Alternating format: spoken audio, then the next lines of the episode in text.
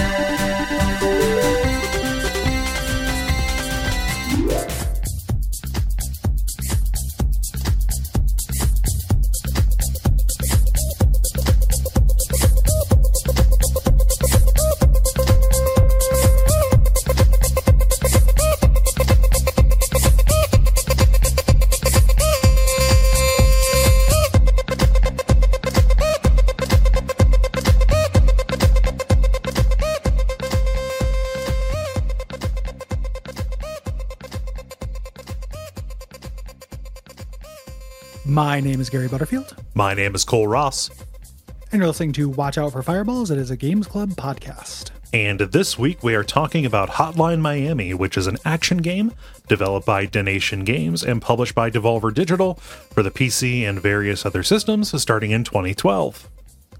Yeah, I brought this to our doorstep. You did. This is a Gary vanity pick. Yeah, uh, partly tactically because it's a short, bite-sized game, mm-hmm. and we next month is super spiced, uh, and the end of this month is not unspiced, mm-hmm. and uh, partly just because I I wanted an excuse to replay it, and I like this game, and I have a lot of affection for this era of indie games. Yeah. because it was when I got into indie games. Um, during the dispatch last week, we somebody asked us what shows on the network that are retired that somebody should listen to, and I feel really bad because I forgot about Check It Out, Comrade Yeah. uh, Nick's show that I did with Nick and then he did with Brayton, Mm-hmm. uh, where I first you know learned about these Hotline Miami games. Yeah. And uh, yeah, Nick is great. yeah. So Nick is just have him great. on the network. Yeah. Um, but yeah, I also enjoy this game. Um, I, I I think that this is kind of one of those things where the uh, both the play and the aesthetic and story are all extremely on point. You know, Yeah. like holistically, like uh, all of the elements of this are working on very good levels. Um, you know, especially Yes. like when it is like to like to my taste. I also feel like this is a really influential game uh, aesthetically as well. Yeah, and, it, and it's it's incredibly focused. It's Yes. focused and holistic in in a way that if this is the stuff that speaks to you, this is like a laser guided missile to your heart. Mm-hmm. If this is something that repulses you, boy, is it going to repulse you. Yeah. Uh, and that's not outside the purview of it.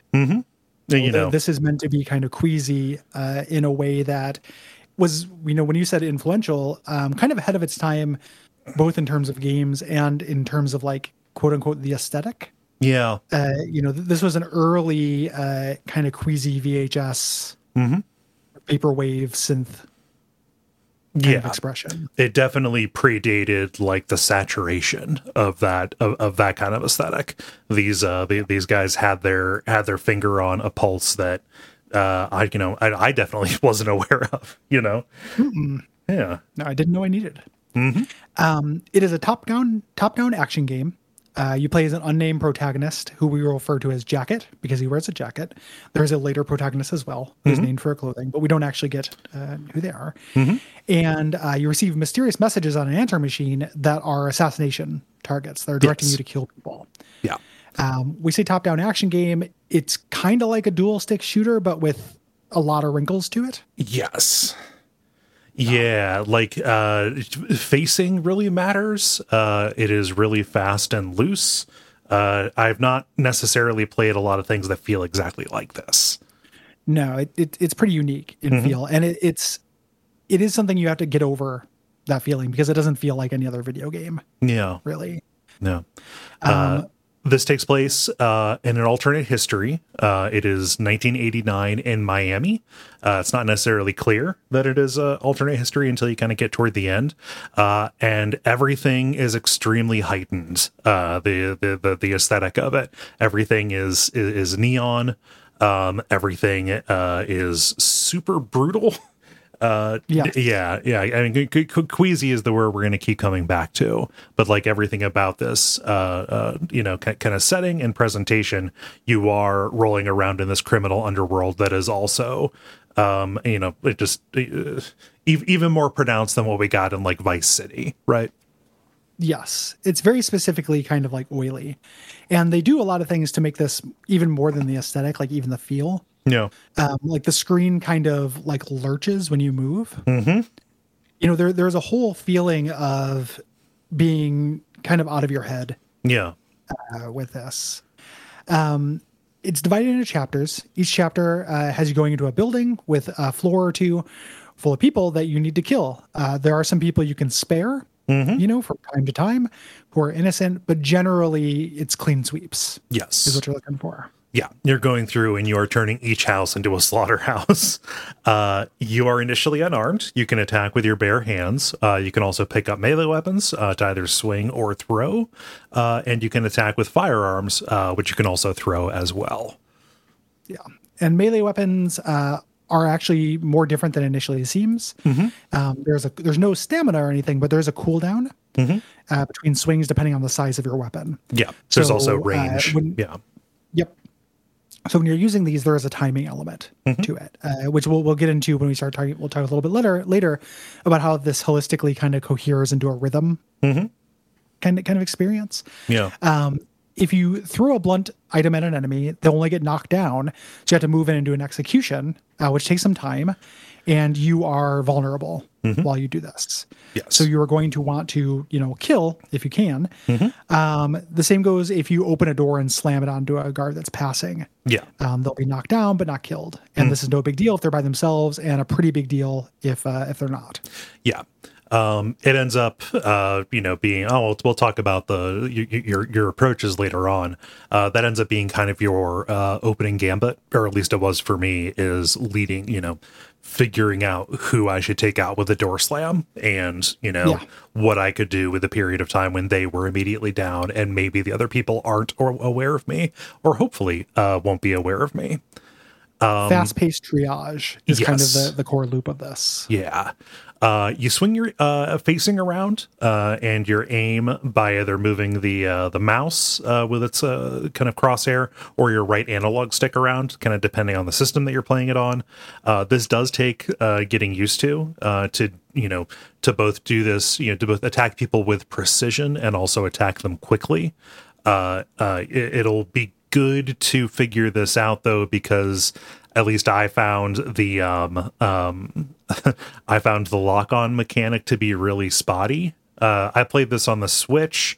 I really wanted to play this on the PC because I like when I initially played it played played this it was with a mouse and it worked for me. Uh, not not the case this time. I couldn't get any version of Hotline Miami to run on my PC. So Switch for me, and I had a real hard time getting over the uh, the difficulty curve of learning to play this with the analog stick. Yeah, I ended up playing it on Switch as well, uh, and and got used to it and ended up being fine. Mm-hmm. Um, even on on the PC, like I found lock on to be a little bit of a trap when I first played it. Mm-hmm. Yeah. You know, you need to be adjusting targets quicker than that. Like this is a Twitch action game, Yeah, you know, more than anything. Um, enemies kind of to help us out. Enemies behave pretty predict- predictably. Um, some will just stand still. Some will patrol the perimeters of the room. Some act kind of like Roombas, like trying to cover the room. Um, there is a die based chance whether they hear gunshots.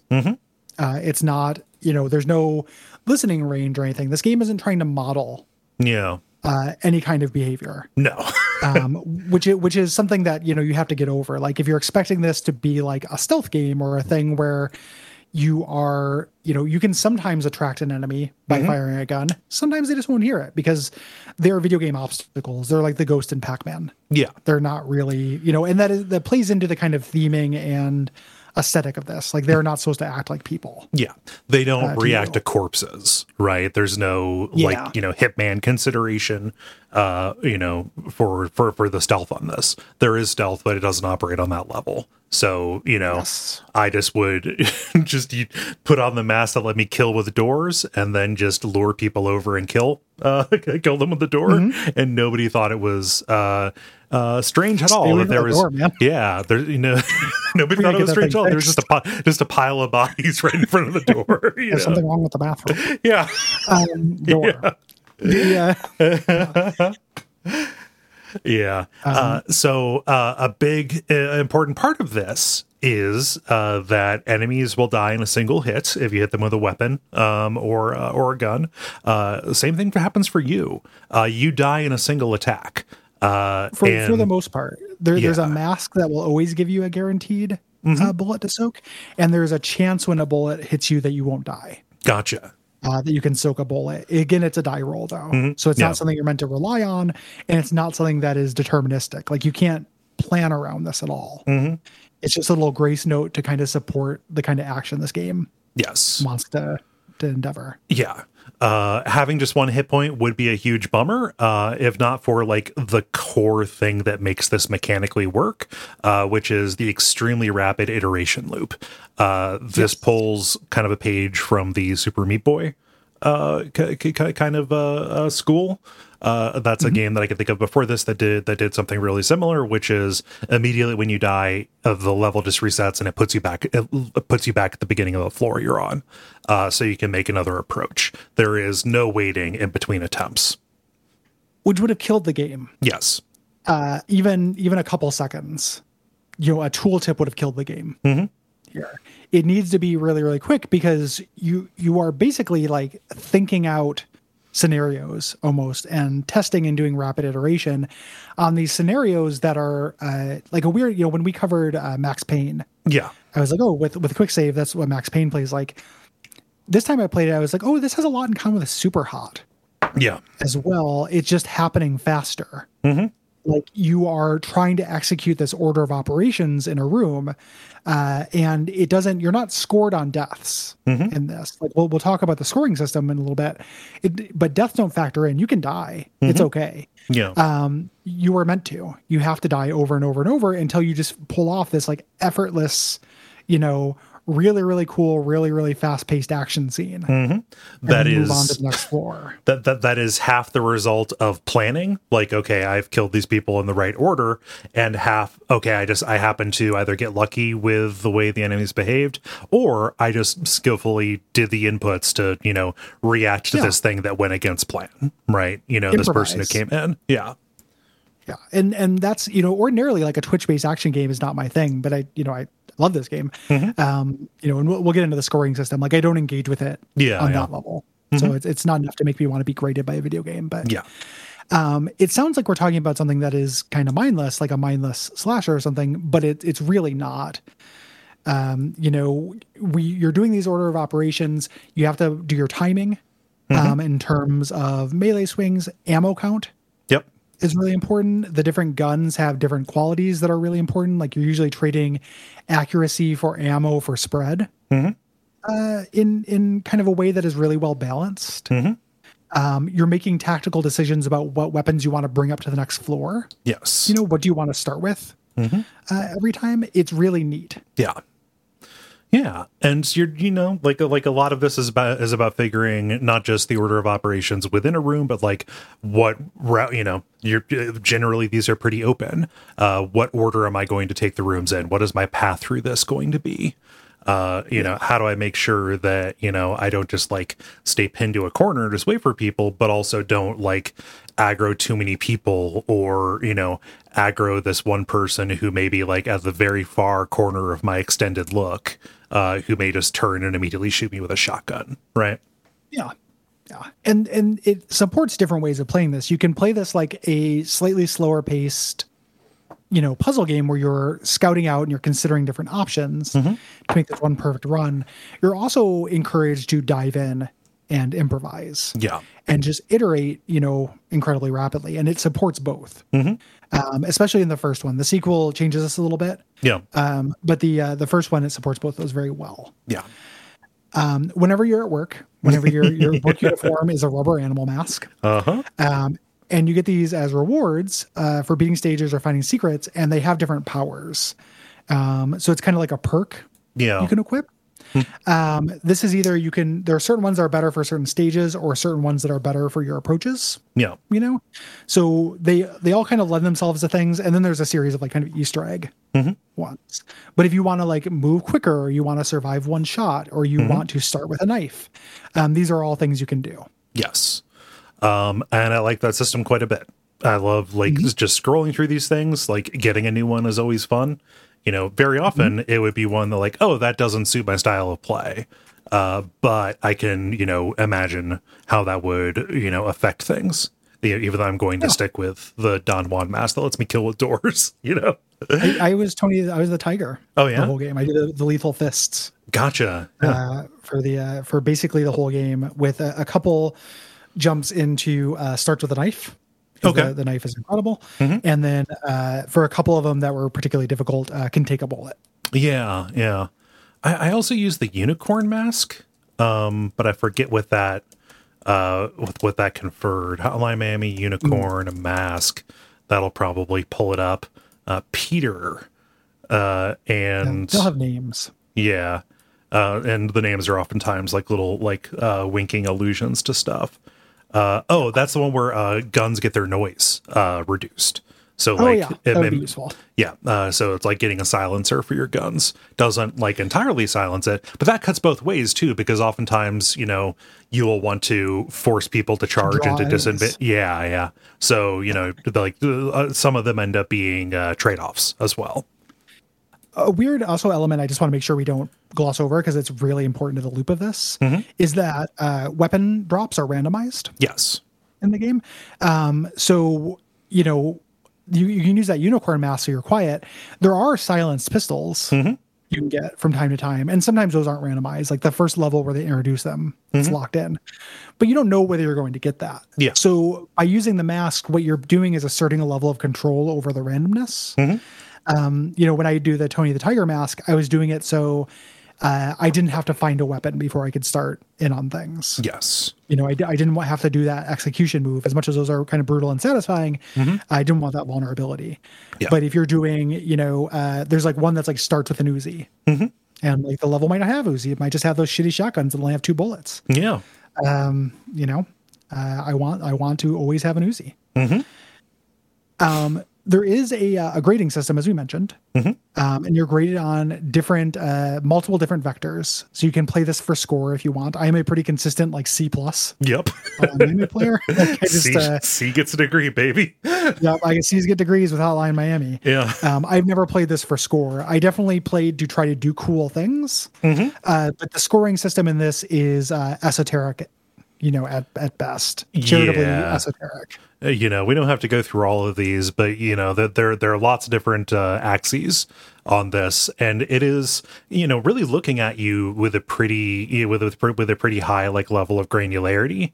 Um and it is encouraging um you know not just like highly difficult behaviors but uh, but, but like a variety of behaviors. It's almost scored a little bit like um tony hawk actually. Yeah, yeah, yeah. Yeah. By by just repeating the same thing over and over, you are not doing your your score a favor. yeah because you're uh, doing the same kind of kill. You're not getting very much uh, kind of flexibility. You're probably not getting a lot of combos because you're you're waiting. Um, you're not getting a lot of boldness, uh, and it probably takes a while. Takes a while Yeah. to do that. That's fine. That's super valid to me. That's how I played all of Hotline Miami 2. You know, I treat them all as slow paced puzzles to try to figure out how to get through it. Um, you know, uh, but it, it's something the game wants to discourage. It wants to encourage you just to dive in yeah but you know we here at duckfeed are fine with the intrinsic rewards of taking something slow like i'm happy to play rock band songs to get through them rather than for score Yeah, yeah. Of the criteria, boldness is the most interesting one to me, uh, which is points for doing dangerous things, um, specifically uh, kills uh, while you're exposed. So you get more points the more people that can see you when you when you perform certain actions. Uh, Yeah. which is which is neat. Uh, which means that you know times when enemies are rushing at you and attacking you, uh, that like th- that's when the getting's good. yeah yeah well it's also really interesting looking at these uh, scoring metrics because this positions this game you know we talked about how there are stealth elements this is almost like an anti-stealth game Yeah, like if you if you took the reverse of all these things that's what you would get good boy points for in a stealth game yeah, you know non-lethal not being seen Mm-hmm. um you know things like that and Yeah. this is it's really signaling to you the opposite Yeah. uh, through this. Mm-hmm. Um, there is uh, relating to the narrative. There is a kind of a game spanning uh, puzzle, kind of, where you collect these little tiny purple letters, these little dots throughout the stage, Yeah. Um, and you get them, and you can unscram- unscramble this password to get the uh, the true ending, which is not more satisfying than the fake ending. No, no. Um, you know, it ties into the lore and stuff. And I, I think I'm, I subscribe to the, uh, the Errant Signal thing that this is kind of a trick or a trap. You know, this is, hey, you did all this stuff, uh, and you're just getting this meaningless story. You know, that is not why you're playing this game. Um, Yeah, it feels more like a sli- a sequel hook than anything. Like, yeah, Yeah. You, you will talk about it when we get there, but like you learn a reason why, but it's not necessarily like that different or more or more satisfying than the bad ending, which just kind of implies that you know, oh yeah, you know, no we- yeah, there, there's no reason why. You know, you're just under our control, and you're and you're never going to figure it out. You know, and the, uh, you know, adding a reason why to this, I think is kind of detrimental yeah, to a game that is about, uh, vibe. yeah, you know, in a way about like pure expression of play and vibe and soaking in an aesthetic. yeah, You know, and the second one, you know, we'll talk about this, but when you get to the the sequel, uh, it got a lot a lot of people who didn't like the sequel as much, didn't like it because of its emphasis on lore. Um, and kind of leaning into the story. And it's like it's not a bad or uninteresting story. It's just not what I'm here for. Yeah, yeah. Uh, you know, I, I'm kind of here for the kind of, kind of for, for what the mystery drives me to, not for the mystery itself. Yeah. Yeah. Yeah. I, I like that I'm seeing Jacob's ladder esque shit mm-hmm. everywhere, but I don't need to know why. It's just a reality breakdown that comes with, you know, the dehumanization of killing. Yeah, uh, you know, and them tying that into the war and everything in the sequel is good. I mm-hmm. think, you know, like preying on people who killed for a purpose as it being allowing them to be utilized as weapons mm-hmm. easier, you know, is, is like interesting and that's a cool theme. Um, but it's a, the, I, I prefer it when it's left more as a suggestion. yes, yeah. Um, so you know, we we we talk about the aesthetic. This is also, you know, like we said, it's not just retro. Uh, it's it's queasy. The retro part of this is that the graphics are um, kind of retro style pixel art. Um, and you know, it is not static. We already alluded to this, but the entire playfield, especially as you go on, uh, this is something that I noticed. But like early on, it's relatively stable. But as the as like as you proceed as jacket uh the sway starts getting more pronounced which is good uh additionally there are like these really sickly lighting effects that are uh applied as well uh kind of giving everything this uh uh kind of transient wash to it Yeah. yeah It's a, in a screenshot. It does not look appealing, but it looks unique. yeah You know, it, it is, uh, nothing else looks like this. yeah Really. uh also like from the top down perspective it's really difficult to read the things that you're killing as people um until they are dead and they are laying flat on the floor as little like people shaped things Yeah. Yeah. Uh, the um, you know, so the uh, this the faces when we get to the people in this, like the mask and everything, they sway constantly and they're Mm-hmm. disgusting. yep Um, they're really disgusting portraits. Yep. And the this is even teeth, Gary, the they start- teeth. yeah, like having their heads caved in. Yeah. You know, before they're actually zombies, they're still disgusting. um, the thing that this game is probably most famous for uh, is its soundtrack, which is one of, you know, in the pantheon of licensed soundtracks and games, you know, up there with like your Tony Hawks Yeah. and, and such. Um, this was again kind of ahead of its time. Um, all these bands, these synthwave bands that I had were bands before this. Um, but this was kind of before this shit got real popular. Yes. Yeah, and these are Um, licensed. They they pulled from several, you know, synth psychedelic experimental artists, um, and introduced me to them, which is which is Mm-hmm. neat. But like Sun Araw, uh, uh, um, I don't know how to pronounce yeah. it. Yeah, Moon something. And or those are other. those are slashes. Like I think those are just meant to be yeah, yeah. you know, separation spots. So I just call that band Moon. Yeah, uh, Jasper Byrne, uh, who uh, pro- prolific indie game uh, uh, composer, Perturbator, like uh, like all of these, all of these, it uh, you know, it's it's a sound, You know, it is a sound that Yeah. I associate a lot with this game. They did a really good job picking these out. They're they're phenomenal. Um, you'll you'll hear in the episode, of course, but uh, I recommend this genre. uh, it's like well, genre recommend. Yeah. Uh, for like instrumental music, this shit fucking slaps. And if you are doing anything, it will make it cooler. Yep. Uh, you know, I promise. You you went and saw uh, some some people from this perform Yeah. live, right? Who'd you see?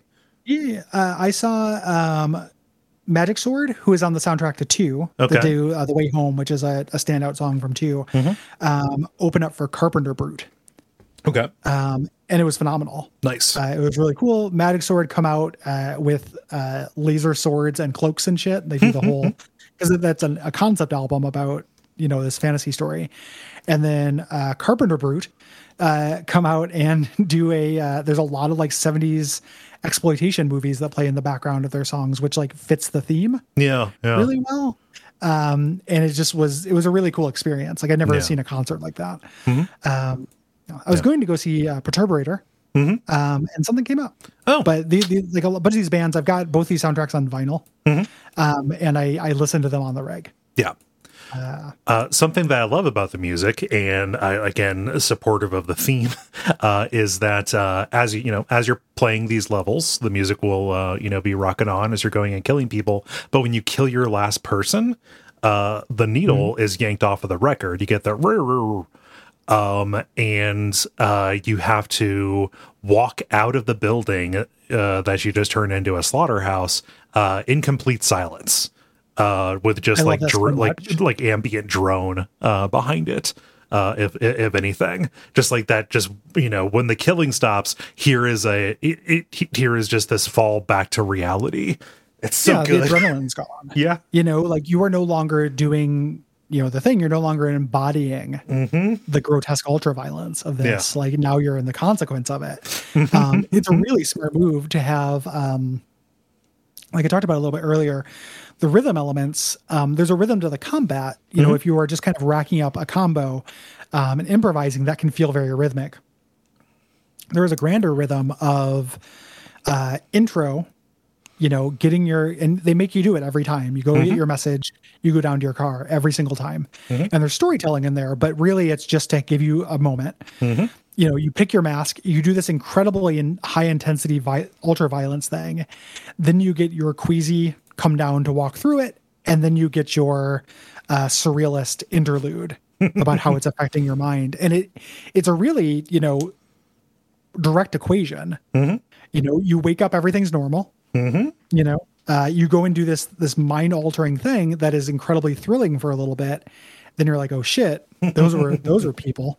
They had parents, Yeah. and then you you go and you start seeing corpses talking to you and stuff. um, it's really the rhythm of it is really really satisfying. Um, It's got a really for me this has a real like just one more yeah, uh, feeling to it. Like I I, I got to see what the next little little hit is of this uh, incredibly fun, violent, fast play. yeah. See what's going to be different in every one of these little components of the loop. Um, the uh, the story we we kind of alluded to this and kind of the strength of it being dreamlike and indirect. Um, it's the it's best when everything is hallucinatory and you don't know exactly what's happening with your unreliable narrator. Uh, it is worse when it gets more story story. Yeah, yeah. I mean, the, the the the last act of this is not necessarily great shakes outside of the play. You know. Yeah, yeah, it plays great, but it, in terms of what's happening there, it feels, yeah, I don't know. Like Yeah. it's we'll, we'll talk about it. yeah, it feels compromised. Yeah. Uh, but yeah, everything is suffused with menace. The dialogue is, um, you know, appropriately coarse. Um, and, you know, like something about this, you know, just as we talk about the world of Hotline Miami, you never interact with regular people. There's no, you know, there's only one character who is not real uh who who like even alludes to there being like a straight world in this you know? Yeah. like you, the, at, at no at no point does jacket set foot either in you know reality in anything pleasant or people who do not want him dead right? Yes. it's really hostile and isolated. You know like a taxi uh, driver kind of thing Yeah, yeah, yeah. Really similar to that. He has become the Joker. yes uh, you know, the uh, there's a the really weird kind of touch point. There's a video by the band uh, MGMT called "When You Die" Okay. that reminds me of this game a lot. Uh, so that's you know just people like music videos. It's a pretty fun music video. Yeah. um, and it reminds me, of, and also Slumlord from uh, Neon Indian is almost actionably this, this video game uh, in terms of plot and tone. Yeah. So this is primarily made like Dennaton Games is two two dudes primarily, uh, Jonathan Soderstrom and Dennis Wedin, and they are Swedish. Yep. Uh, Soderstrom had uh, started working on this game called Super Carnage when he was 18. Uh, I get the sense that it was more like a postal kind of thing. Just, you know, ki- kill as many people as possible. Uh, Eighteen. Yeah, you're, you're 18. It's fine. You're allowed to do that. um, But he uh, he shelved it when he had trouble getting like enemy pathing uh, AI right. Uh, you know, so just probably couldn't solve. So put it so he put it down. Um, and he, you know, shortly after that started working with uh, with Wedin. He met him uh, just kind of collaborating with Wedin's synth punk band, uh, fucking Werewolf Asso, Asso, like the fucking Werewolf Association, I think. That's a great name for a band. It's pretty good. The fucking Werewolf Association. yeah. Like, because it sounds like you're complaining about a homeowners association. yup. Like, I hate how I have to pay my dues, you know, to the fucking Werewolf Association. I can't change the color of my mailbox because of the fucking werewolf association. Yeah, I keep trying to make it silver, and they're like, Yeah. "No, we can't deliver your mail." And I'm like, "How is that my problem?" Um, so, so they made a couple like little games together, and be, be- before deciding to work on a larger commercial product, um, you can look on Wikipedia, and there are dozens of these, and only a couple of them have links. You know, so this is this is small fry stuff, not to degenerate it, but just you know, den- denigrate it. Just it's it was small. Yeah. Soderstrom showed Wedin the prototype for Super Carnage, and he liked it enough to use as he was like, "Hey, let's take this and turn it into something real." Yes. Um, and that it became Hotline Miami. Yeah.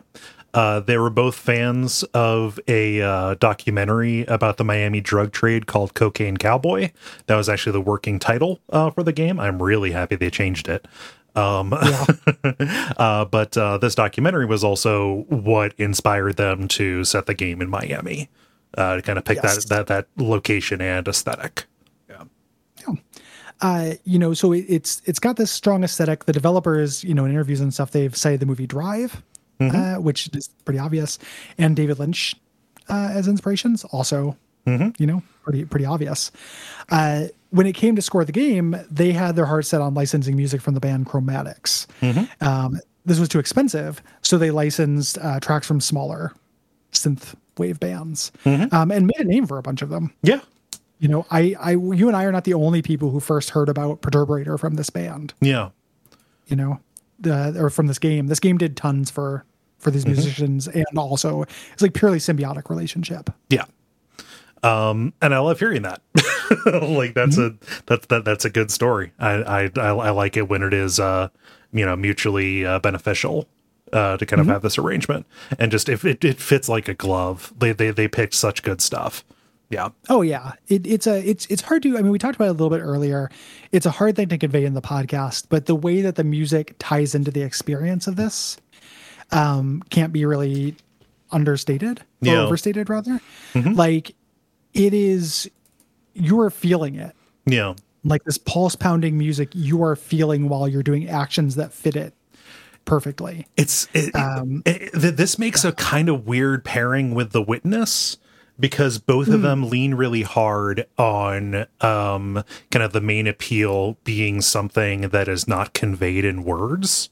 And so it's hard to translate that back to words. With this it's kind of the music and the feel and the vibe uh and with the witness you know none of its puzzles are like you know explained to you verbally right? So like you have to translate it back uh but, but back to it. Uh both of these that is something that is kind of tough when you're trying to fi- you know for for me trying to figure out how to best describe it and capture that feeling without stepping on it right It's a weird thing, you know, because I, I'm rounding the bend on the witness now, uh, and I'm I'm a little cool on it. No offense to the patron who who picked it, and the the difference I can tell, and this is purely opinion, so I'm not asking you or a listener to agree. Yeah. But to me, this feels like more than the sum of its parts, and the witness feels like less than the sum of its parts to me. yeah yeah Like I understand what they're both trying to get across, but one of them worked for me and is getting you know is focused and is achieving the feeling Mm-hmm. it wants to do and the other one is purposely setting up roadblocks to that feeling pretty consistently Yeah.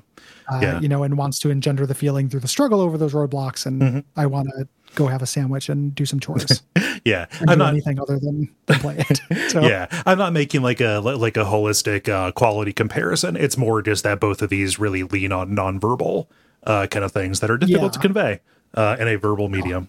Yeah. Yeah, this is it's the feeling of playing this game feels different than what you might imagine from describing it. Yes. You know and that's something they they did uh they really really um ramped up in the sequel as well. Yeah. which has a better soundtrack and has better music integration and it's the the main thing i think is better in the Yeah. sequel. Yeah. The masks of this were originally cosmetic uh but then the team implied in an interview that they have an impact on gameplay so they added it uh, to this. This kind of like the guys are there's developer inserts in the game as well. There's portraits of these two dudes. They seem like slimy scumbags a little bit. And uh, no offense to the dudes, anecdotally, I've talked to a couple people who have met them and said like they're kind of unpleasant dudes. yeah yeah Um, I'm not surprised by that. Like I love this game, but I am not. You know, I wouldn't imagine this is coming from a mind that's like, you know, I want to hang out with yeah yeah necessarily. Um, and they kind of ducked out. Uh, this game was really well received.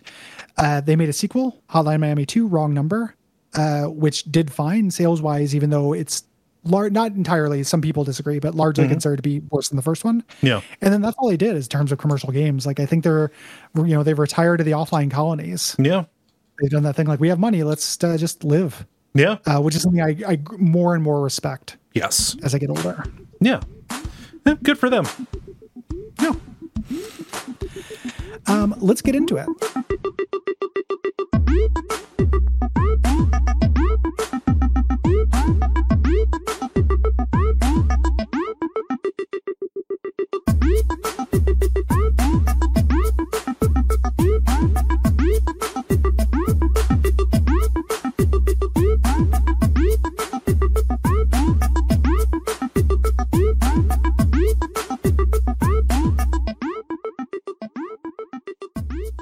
Yeah so let, let's uh let's get started Yeah. Uh, we start off with part one. There are parts and chapters in this, which is always confusing to me. Uh, part one is called Phone Calls. Right. Uh, and our character, Jacket, is uh, walking into this uh, uh, apartment that is full of buzzing flies. Uh, it's full of bu- buzzing flies because there are corpses and animal masks kind of arranged in a court in front of you. There are three of them um, a horse uh, who is kind to you, uh, an owl who is very belligerent, uh, and a rooster who is kind of like up the up the road but speaks entirely in riddles. Yes. Uh, and this is going to be our surrealist kind of, I don't know, like instigating incident. Yes. um, they're cruel to you. You know, they're they're taunting you. They're saying you don't even know who you are, which is true. Um, Rooster says, "Oh, I'm familiar with you. You've done some really terrible things." And we do a flashback. Uh, we're going to get dates as we move through this flashback to April 3rd, 1989. Um, you're in your apartment. Uh, the apartment is a really nice kind of touch in this. Like this will change as the uh, story goes. I love when you you know you take the lady home and then it gets cleaner Yeah. at one point. Like it's it's not you know I don't not for sexist reasons. It's just like a nice little touch. Like yeah. oh, like, oh, two know? two different people live here, so there's more. You know, like yeah, there's going to be uh, Yeah, more impetus to keep it gender. nice. Yeah. yeah, when you when you live alone, you are able to be messier than when you live with somebody else. Yes. Um, You uh, check your answering machine here, and the message is from uh, a bakery. They say uh, a package uh, by your, you know, there's a package that we've delivered to you. You know, we've got your pastries, quote unquote. And when we go get it, it's a rooster mask and some instructions. Yes. Uh, the instructions say, "Hey, uh, there's a briefcase. There's a briefcase at this uh, at this address. Uh, be sure to leave it at the drop off point." Uh, and this gives us our first kind of mission here, uh, the prelude uh, at the metro. Yeah. Uh, and this is just your basic combat. Like the pace of this episode will speed up after we get through these kind of introduction, you know, th- uh, bits where we're kind of explaining things. But here, very early on, it's good because it's actually just teaching you the possibility space. Yes. You know, um, this is where you're learning your basic verbs, like knocking people down with doors. Um, you know, watching sight lines, attracting attention versus not attracting attention, etc. Yeah. Um, and it's also laying out the theme or kind of the moral queasiness of this right away. The person with the briefcase uh, doesn't put up any resistance. Yeah. Um, but to get that briefcase, you need to kill them. and it happens brutally. Uh, like oftentimes when you kill somebody for the story, uh, there is a uh, a custom a custom little animation. Uh, so you're coming out of the gate hot. eyes. Yeah, You know, this is quite a bit, like way more than than the average person deals with in a day. yeah, uh, way more than is necessary. Just gratuitous amounts of gouging. I really hope that never happens to me. I I have nightmares about it. I sometimes Yeah. I, I worry about getting in a fight and somebody punching me and my eye coming out like at the end of Hostel Yeah. One. Yeah, I think about if uh, if I got into a fight and it was really dangerous, I would immediately go for the eyes. oh yeah, You know, if I was actually in danger, like I think about that all the time. Like, man, I won't fucking suck somebody's eye out. I don't give a shit. I will, I will from beyond them. Like, I, if, if it's like a life or death thing, then I'm going for the eyes and I'm going hard. uh huh. Uh, you know, I don't like weapons, but I will suck out a man's eyeball. and Feast on the milk within, like nobody's goddamn business. Mm, vitreous. You know they say you can't spell virtue without vitreous. Yes, can't spell vitreous without virtue. Jesus. Uh, this level is a little bit different because uh, as you uh, as you go to leave, uh, more enemies will arrive on a subway car. This sometimes happens, but you know, not not always. Usually, your escape is uh, is more clean. It's pretty rare. Yeah. So it, it, they give you lulls in this, so you expect nothing to happen. So when it does happen, it's amazing. It's actually Yeah. my favorite chapter in the game. um, after you uh, deal with these subway guys, uh, you make your escape. You drop off. You drive to the drop off point. You drop off the uh, briefcase, but there is a uh, transient person, uh, house person who uh, hears you and starts moving in on you with a baseball bat. Um, you kill him uh, because he's going to attack you. If you don't, he'll kill you. And your character vomits Yeah. from this. This is the last sign of remorse. Yes. And that, now is a good point to say that we're making a lot of fun jokes and talking about how fun this game is. You know, at no point do we endorse any of the politics of this. No, no. I like to think that's obvious, but like, you know, left It's- it's, not. Yeah, that's it's worth a sentence or two. Yeah. Yeah. Uh, so you receive your grade, uh, and then you get the uh, the little chapter end. You're going to get one of these uh, pretty much every time. Uh, you walk into a grocery store and you talk to your only friend in the world. Uh, he doesn't have a name. Um, he's either the fans call him Beard or they call him Friend. Uh, he has a different uh, different name in the in the sequel, uh, but uh, he's like super friendly to you. You know, he mentions, "Oh, you haven't really been around since your girlfriend dumped you," um, and uh, he says, "Oh, you know, whatever you want to get, uh, take it. It's on the house." I love this so much. Mm-hmm. Like, it's so surreal. The creeping realization this guy works everywhere and you're getting all your stuff for free. Yep. like that is very like Kafka esque. you know, uh, that you know, a word that's overused, but just the idea of just like, oh, take it, like Uh-huh. that, just feeling like not a boon. yeah. You know, like oh, something's wrong. That's Yeah. not how things work. you know. Uh, so uh, this we go into chapter one. Uh, no talk. Uh, we get a message from Linda who's looking for a babysitter. Uh, we need somebody who can really discipline the children. I love the Um, euphemisms some- they find for these. Yeah, there's some very dark hitman esque humor in, in these messages. yeah. uh, Um, but this could, is uh, re- pretty basic as well. Yeah. Uh, you go, there's only one floor. Uh, you're clearing out the goons. Uh, they're all dressed in white suits uh, because they're all from the same criminal outfit. So they're going to, you know, have themed dresses and stuff. Um, uh, but all, all but the one nearest to the entrance have guns. That's kind of the new complication of this. So if you get spotted, you better have cover uh, right away, um, or uh, you know, do some fancy footwork because they're gonna they're gonna get you uh, for, for, from from a distance. Uh, you know, my main uh, path for dealing with them was to like step out from around a corner, aggro them, and have them run at me, and then uh, just like wait around the corner and brain them with something. Yeah. Lots of corner braining. Yeah. Uh, it's worth noting that all the projectiles in this game are not hit scan. Yes. Uh, everything is a projectile. Mm-hmm. And weapons have different accuracies and enemies have different accuracies as well, um, depending on how far you get into the game. So just you know, when you get seen, you are likely to die because they're going to spray a bunch of bullets at you. Um, you have that die roll chance to soak a bullet, and also you just have they might just miss you. Yeah. And what the game is doing here is creating these incredible, like John Woo esque action moment scenes. Like the time you get spotted, the the gangster raises an Uzi, sprays at you, and every bullet miraculously misses you, mm-hmm. allowing you to di- you know dive behind the corner and you know desperately scrounge around for a bat to brain him before he goes around the corner. Mm-hmm. Are the kind of you know those are those feel like scripted scenes. Yeah. In other video games, that would be something that you know you do in a cutscene. Yeah, it'd be a QTE. Yeah. QT, yeah, it'd be like QTE. And what Hotline Miami's like underscore trick is, is generating those procedurally, uh, those moments. And it just, it's, uh, if it, if it works for you, it, I mean, I know this is kind of generalities talk, but this is one of the first situations, like once guns are introduced, this is when it starts happening. Yeah. Um, it hits hard. Yes. Like it's, it, it's good.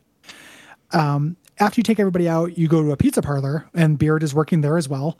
And surreally, he's uh, already made your pizza without you even having to order, and gives it to you for free. yeah. You know, solid bro. Solid. Uh solid imaginary bro. He's a veteran. Like this guy is in the 2nd one. yeah.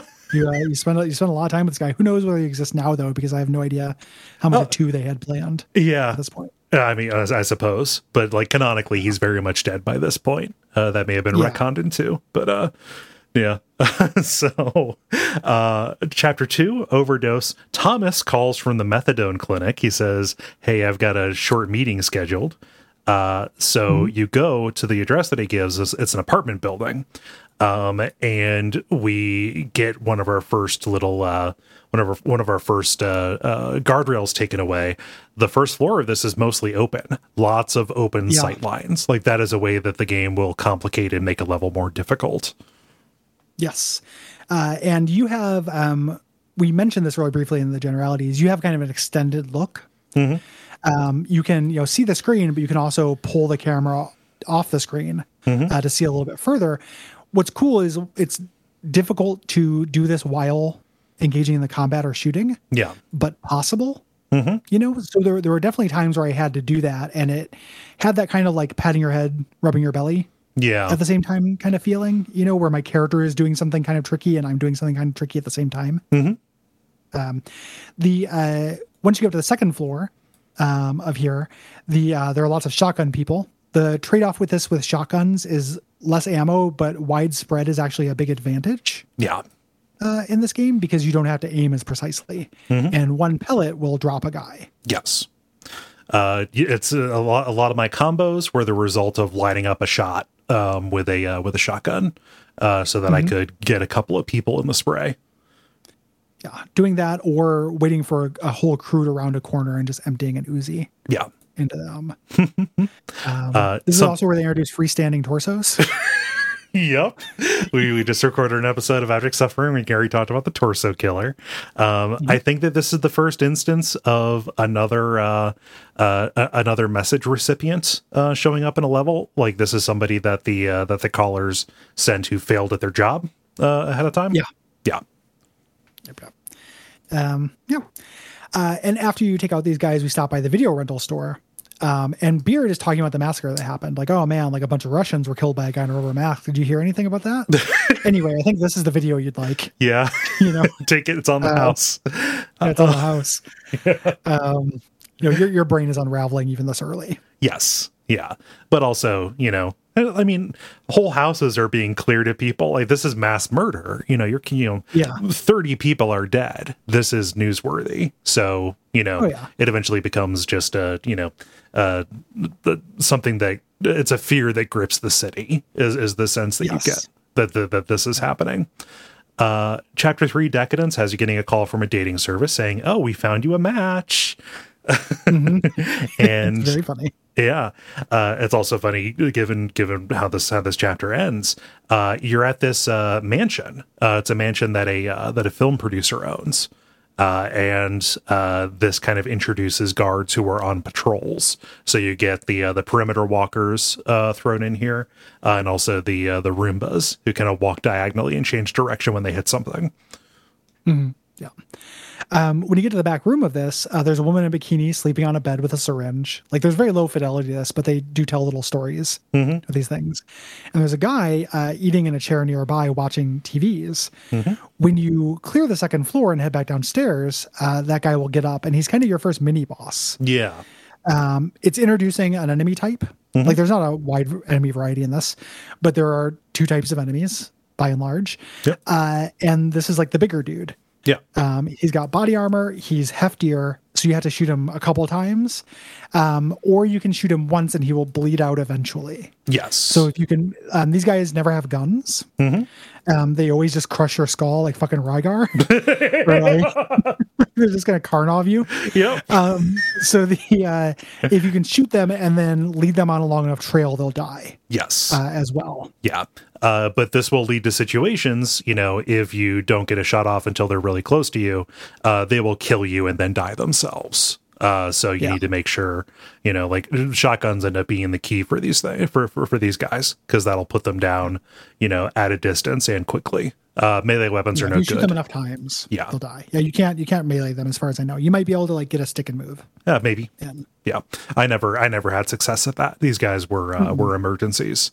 Uh, surprisingly fast. Yeah, but this guy begs for his life, and just a you know you get a real graphic eye gouging uh, as he uh, as he goes down. Uh, then you go to the security room um, and pick up the woman uh, who is sobbing uh, and basically saying, "Oh, I know, you know, I know what you did to everybody else. Just get it over with." Um, and instead of killing her, you pick her up and take her out to the car. Yeah, which which is dark, and again, we don't endorse uh, the Yeah. way that this relationship develops. At a certain point, she comes and goes. Yeah, You know, um, so it is not as as gruesome as it seems. yes, You know, uh, he this this is him showing a little bit of humanity, even in a pretty fucked up way. yeah, Um, at the end of this, you go to a bar. Uh, Beard is here, but he doesn't really recognize you.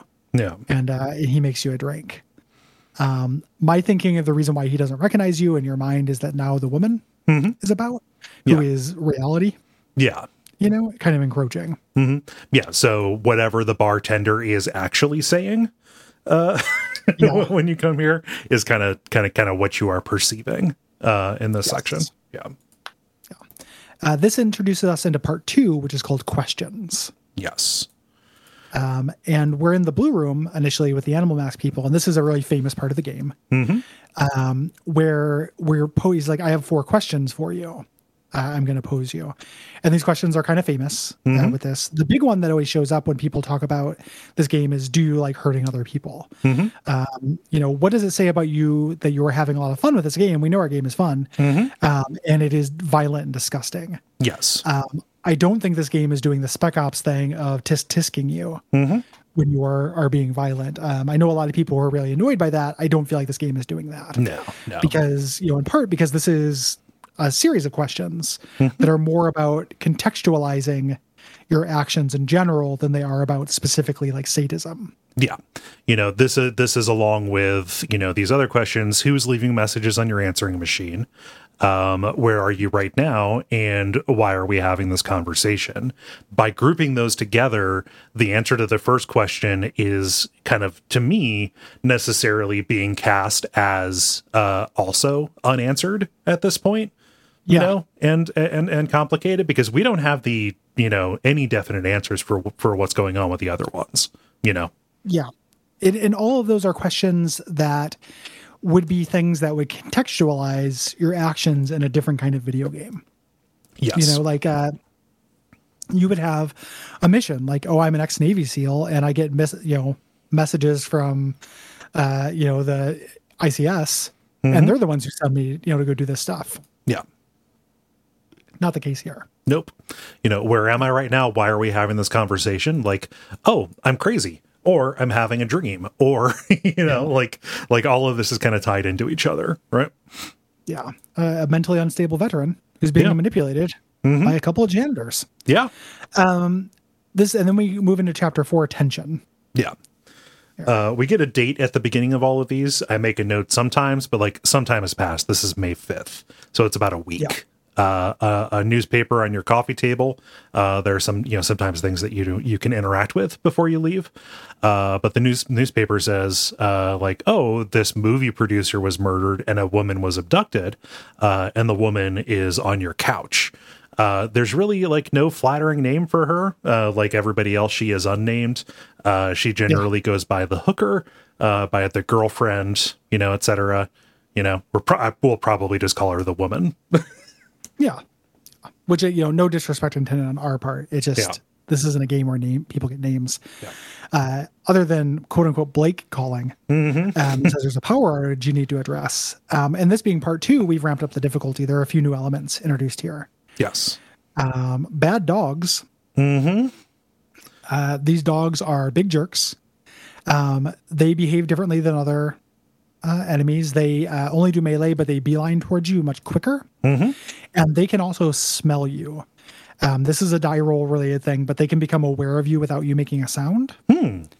Um, and just come at you. Yeah, yeah. Um, since I played as Tony the Tiger all the time, I had the very funny experience of just like dogs running at me and then just punching them.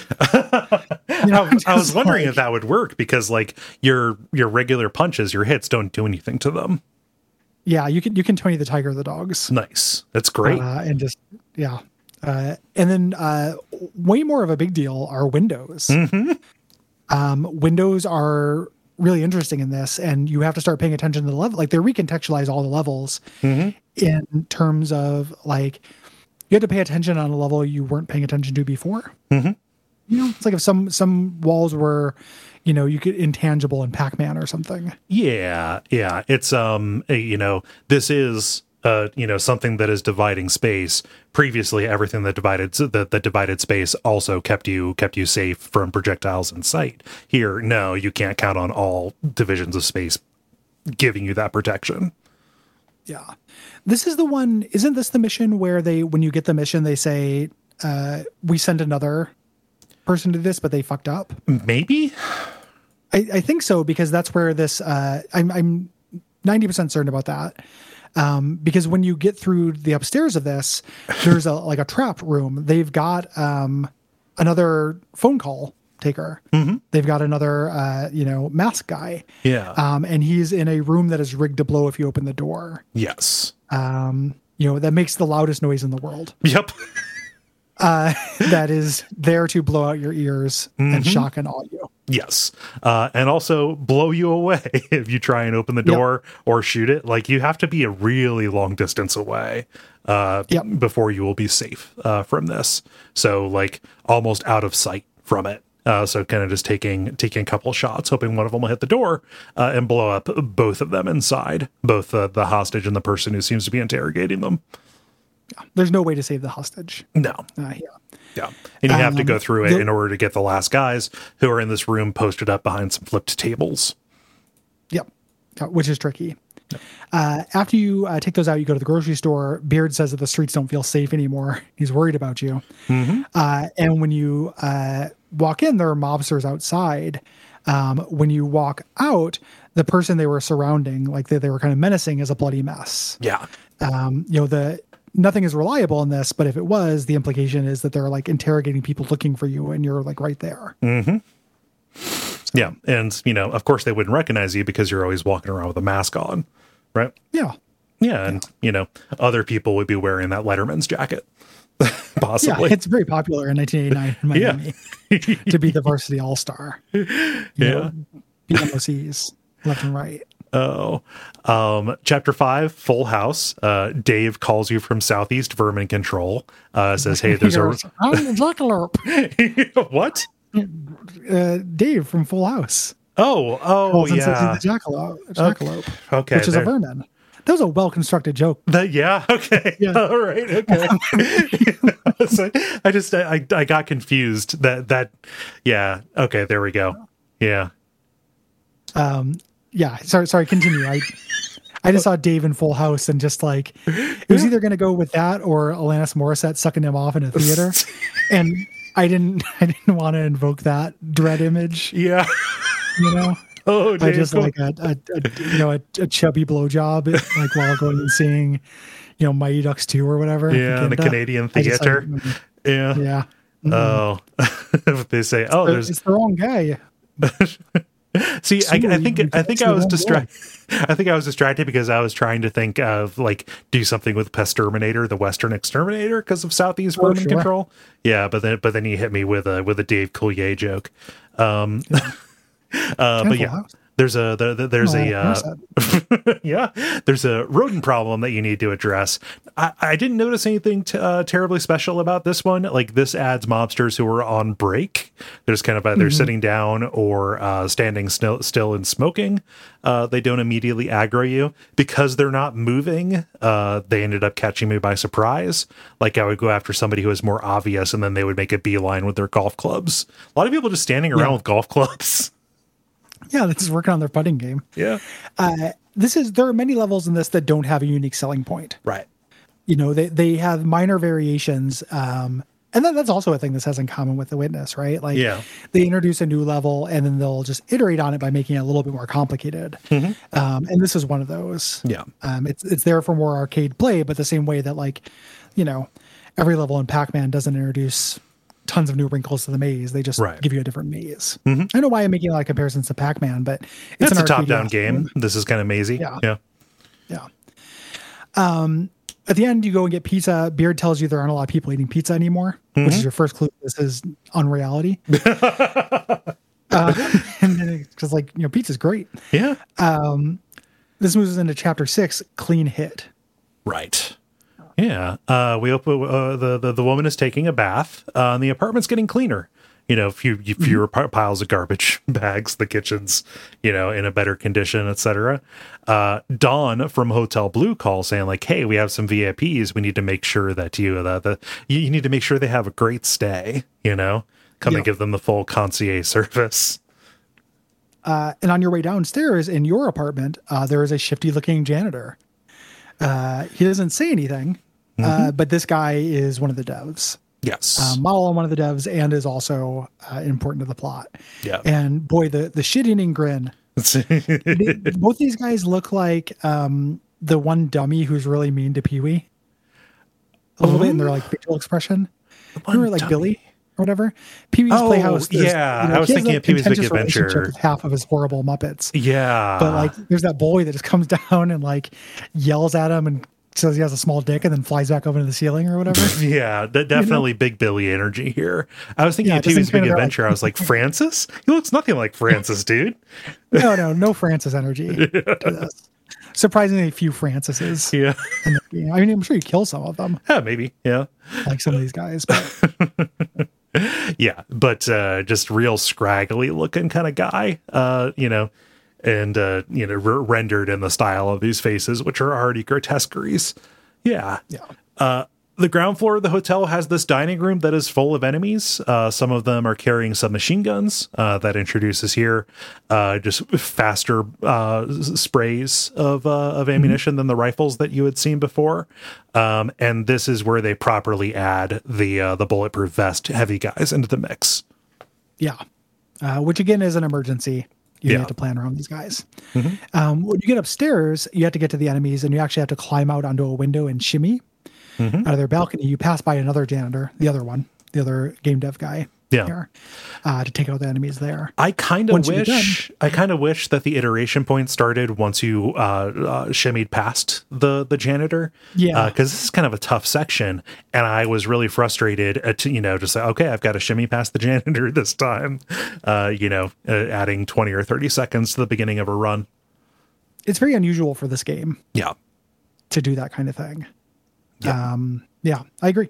I think that would have been better. And the way you would have done that, you know, the and not break the oncology of the game. Oncology isn't the right word. Ontology. ontology, of the yeah. game is make there be nothing on that floor, and you go up to the third floor. Yeah. like the second floor is just being cleaned. Yeah. because it's always stairs that count as the uh, the checkpoints. yeah. in This. Yeah, but the uh, uh, the the apartment at the far end is just full of more uh, more oozy guys. Um, it's it's hard to tell. I like m- most of the things that ended up killing me were shotguns, just because it felt like they were the most quick on the draw with those. Um, but uh, but Uzis end up being really problematic as well, just because they get these wide arcs, wider arcs than the Yeah. uh, than the rapid fire uh, rifles that you find earlier. The AKs. Yeah, the assault rifle 15s. Um, after you finish this, you go back to the video store. Uh, Beard uh, is there. He says he has a friend in the police department. He says the killing might be the work of uh, people wearing rubber masks who are targeting Russian mobsters. Mm-hmm. Um, again, giving you this teasing of the context of like what you're doing. Yeah. Yeah. And that explains why you have been, you know, taking out people who are all dressed like this and all kind of seem to be Yeah. operating at the same like level of society here, you know? Yeah, yeah. There's there's a real like dresses up to go to strip club energy Yeah. with Yeah. a lot of these dudes. Yeah. Uh, this brings us into chapter seven. Yes, neighbors, where Harry from a property management company calls saying that uh, some pipes have burst in a condo building uh, downtown and you, you need to go uh, clean it up. Um, Yep. And this is a long level. This is four floors. Um, and each floor has this heavy, heavy enemy. Uh, again, you, you know, you need to make sure that you always have a shotgun at your disposal. At least I found uh, that if I didn't get him with a shotgun, there he would have way too much time to come and kill me uh, before he died as well. And when we say this is a long level, it's worth you know for people who are using this as a games as you know podcast as service episode. The uh, by Hotline Miami Sanders because these levels can either take you like even on the long side. I feel like the levels that took me the most tries didn't take more than a couple minutes. Yeah. Like a successful first run was like a minute and fifteen seconds. You know, and then an unsuccessful one was like three to four minutes. Yeah, yeah. You know, you don't you don't get stuck on this like you get stuck on a Souls boss. Uh, in my experience, Yeah. so having more floors to this gives us because this is the climax of the the part of part 2 um, gives you more to do. Like gives it this kind of climactic air. But when we say it's longer, it's not like odiously longer. Yeah. Yeah. Um, Hotline Miami 2, I think, has a couple levels that out, outstay their welcome that kind of break that rule where it's like, I died enough times to where it's like, man, I'm, I maybe spent nine minutes on this level, which is more than you want to spend on a Hotline Miami level. yes. You know, even though on any other video game, that's nothing. Yeah. Um, So uh, you get to the top floor, uh, and instead of you know killing the last person and having the the the, the everything gets silent, uh, a phone rings.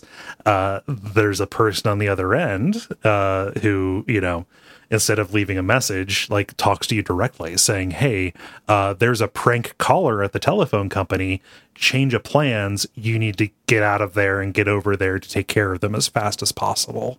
Uh, so like this is this is an emergency hit sending you over to the phone home or phone hum headquarters um where it's a site of a massacre the first floor is you know the cyborg ninja hallway yeah, and there's no there's no combat yeah on this whole part. You're just you're doing what anyone who had gone through an area you've been through goes through.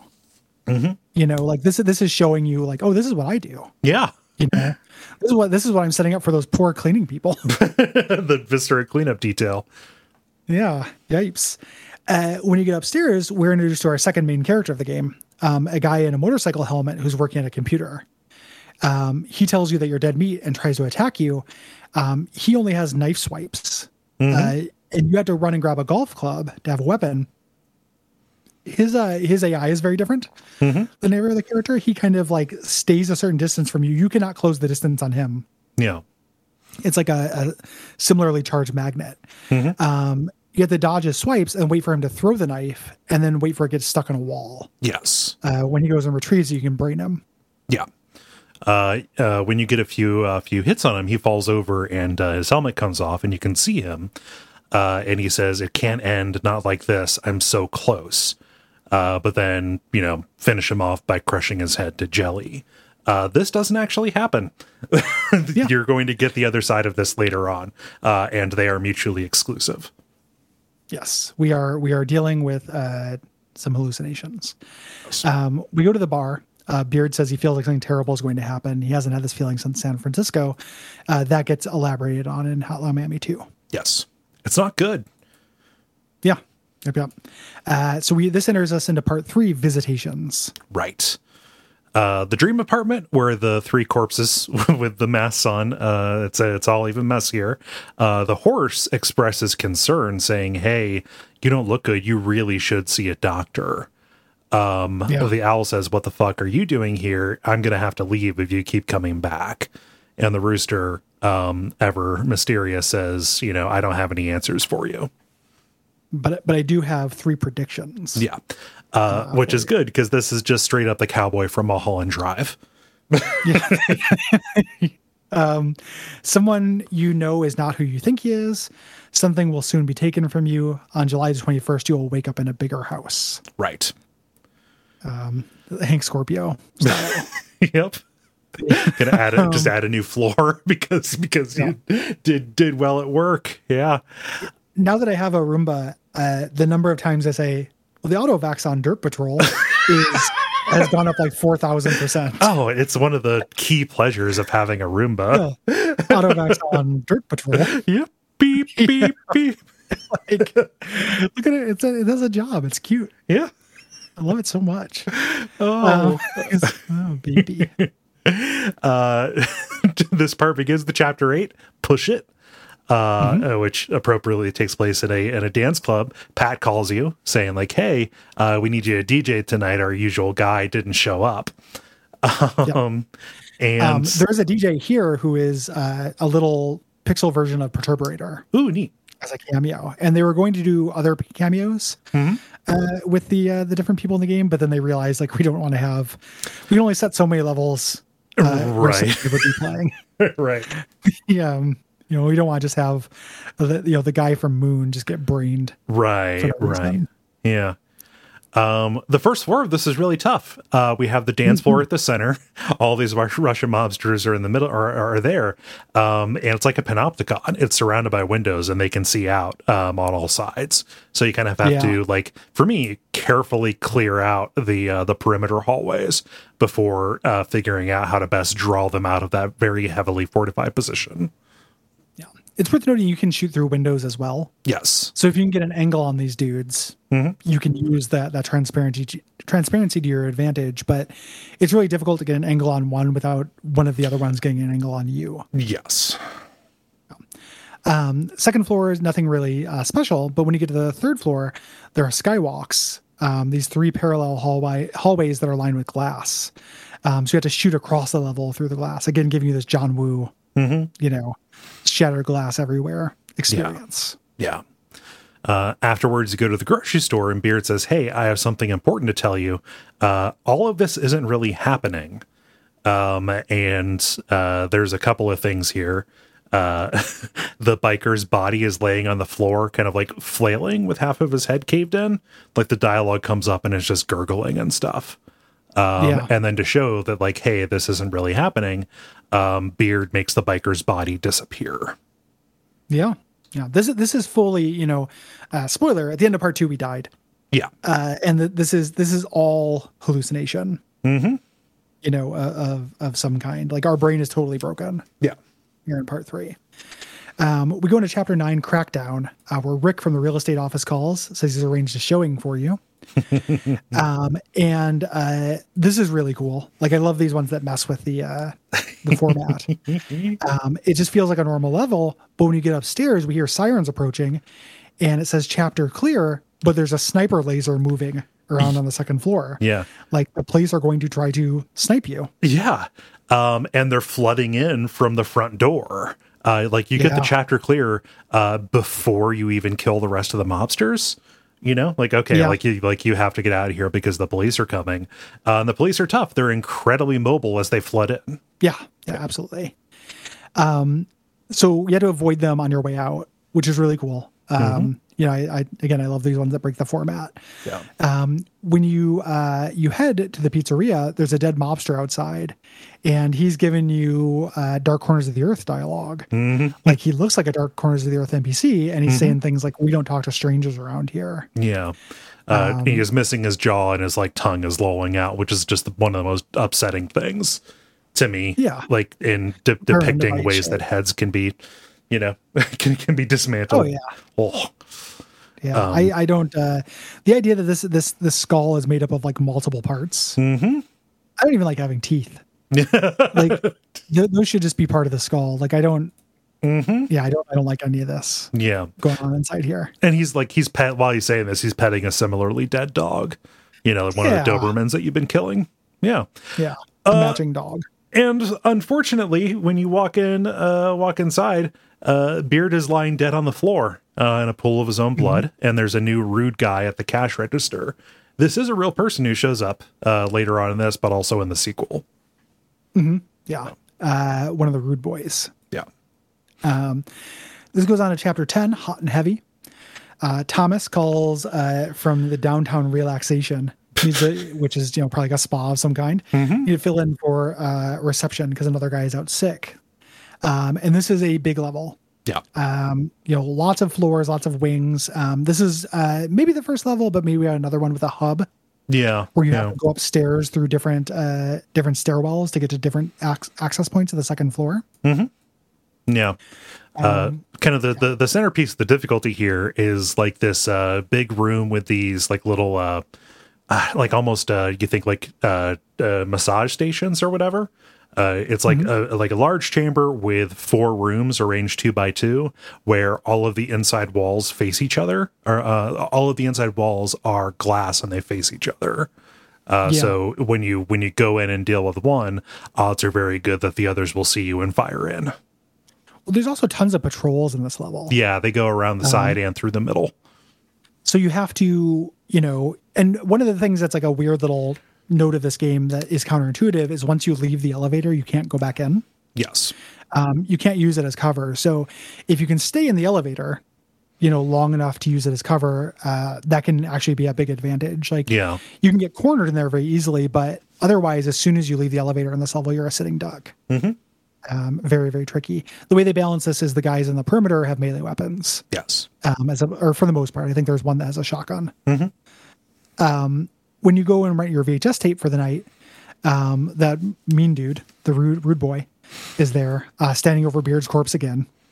You know, mm-hmm. uh, and he looks at you and says, "Like, oh, I think you know, I think you look familiar, but I'm not sure where I've seen you before." Yeah, like, yeah, you worked at the pizza place, brother. um, you look familiar too. Uh, but yeah. the previous guy didn't, you know, didn't remark on it. It was fine. he was polite.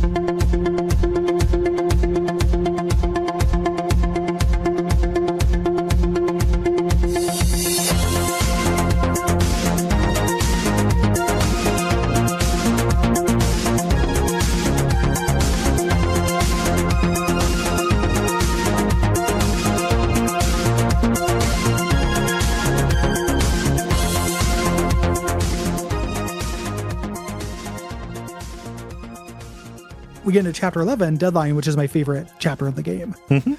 Um, the combat puzzle at the end of this is very fun to me. Yeah. Um, so the uh, when we wake up, uh, the dead film producer that we from part one, who we uh, who had the the lady with the needle, is standing by your fridge, dead, missing an eye. Mm-hmm. And when you mm-hmm. talk to him, he says, "Get away from him!" Like you're yeah. literally being haunted. Yep. Uh, by this shit. Yeah uh, you get a call from Jim from the office, and he's looking to the camera, going, "Ah." saying, saying, like, "Oh, the CIA is great." Um, yeah, uh, but he says, "Time for some good news."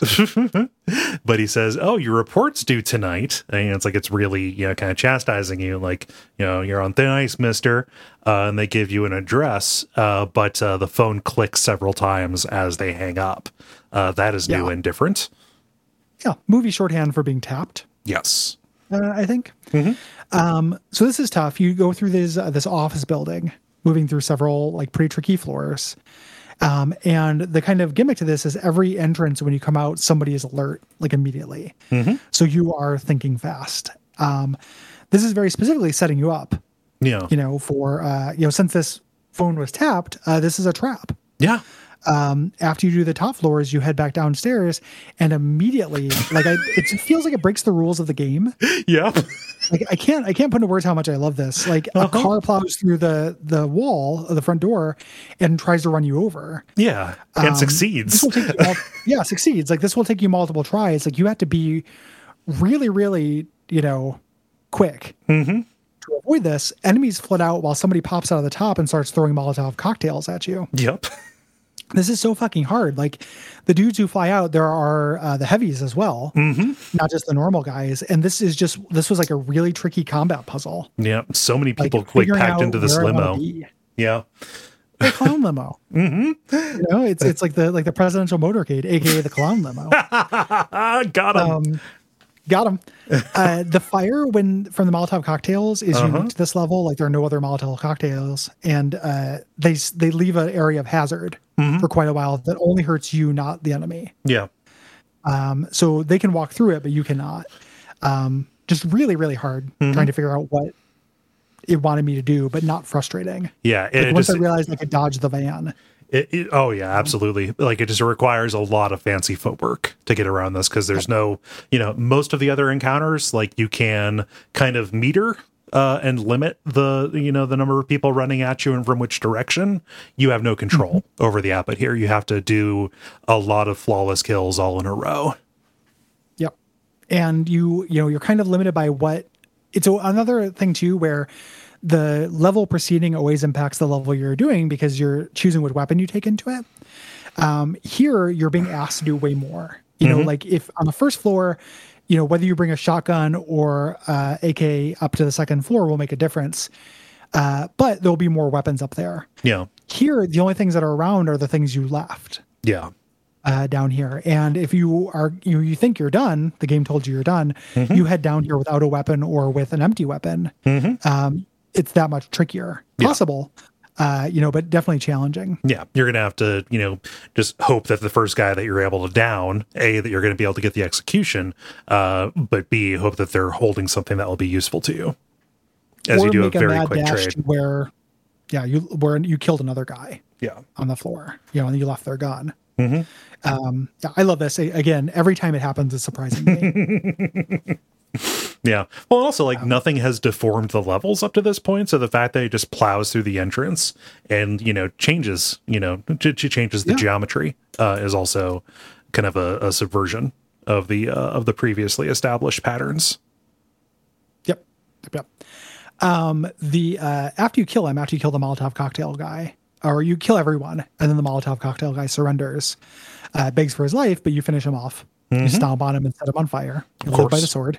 uh, and you go to the bar, uh, which is full of corpses, and you can't get a drink. The guy says it's VIP night, so you should scram. Uh, incredibly like Kafkaesque and Lynchian, like Yep. you know, Yeah, VIP, and everyone is fucking dead. yep. No, no, no room. No room. Every, every yeah. Just uh, all the space is taken up by the people you've killed. You when monster. there's no more room in club hell uh, the dead will walk over to the arby's across the street and say, "What do you mean the Jamocha machine's broken?" um, give me that damn horsey jamocha uh, disgusting uh, this uh, brings us into part four connections Yes. Uh, so when you return to your apartment, uh, the woman is dead in your bathroom. Uh, Yes. and there's a man in a rat mask uh, sitting on the couch uh, watching the TV. And before you can even, you know, say much of anything, he doesn't really even say anything either. Uh, he shoots you. And you Yep. wake up in a dream version of your apartment. Your corpse is lying on the floor uh, of the living room, and the rooster mask is sitting on the couch saying, You know, looks like it's only you and me left by now. You know, the other two, the horse and the owl, have left and it gives you kind of a wham line here saying, you know, I'll let you in on a secret. You know, what you do from now on will have no purpose. You will never see the full picture, and it's all your fault. yep yep yep uh, you know the implication here like again none of this stuff is really happening but that they send a hit out on him they're covering their tracks uh, whoever these are and these mask people uh, are not the people behind No. any of this shit. You know, it, it's worth noting. Um, he says like, "Hey, you look like you could use a rest though. There's a warm bed across the hall. When you walk out, there's a hospital bed there.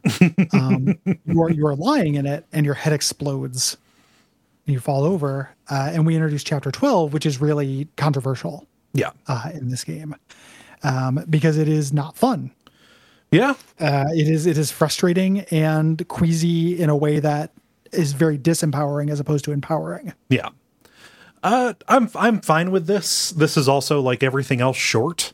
You know, it's only Yeah. two floors. Uh, but yeah, this is chapter 12 trauma, uh, so called because you are in the hospital, that little dream where you go from the apartment to the, you know, to, to, to the hospital bed, you know, like that's where you physically are possibly, mm. maybe. Uh, there's this angry cop who's saying, like, hey, when is he going to wake up? Um, you know, he's been in a coma for weeks. Uh, the cops need you as a suspect. The other guy who was in the uh, who was in the apartment uh, isn't talking. He doesn't have any information. Uh, you know, this guy's our only shot, basically. Yeah, he's in lockup. You know, and this is we hear this even though we're in a coma. Yeah, because we're going to act on this.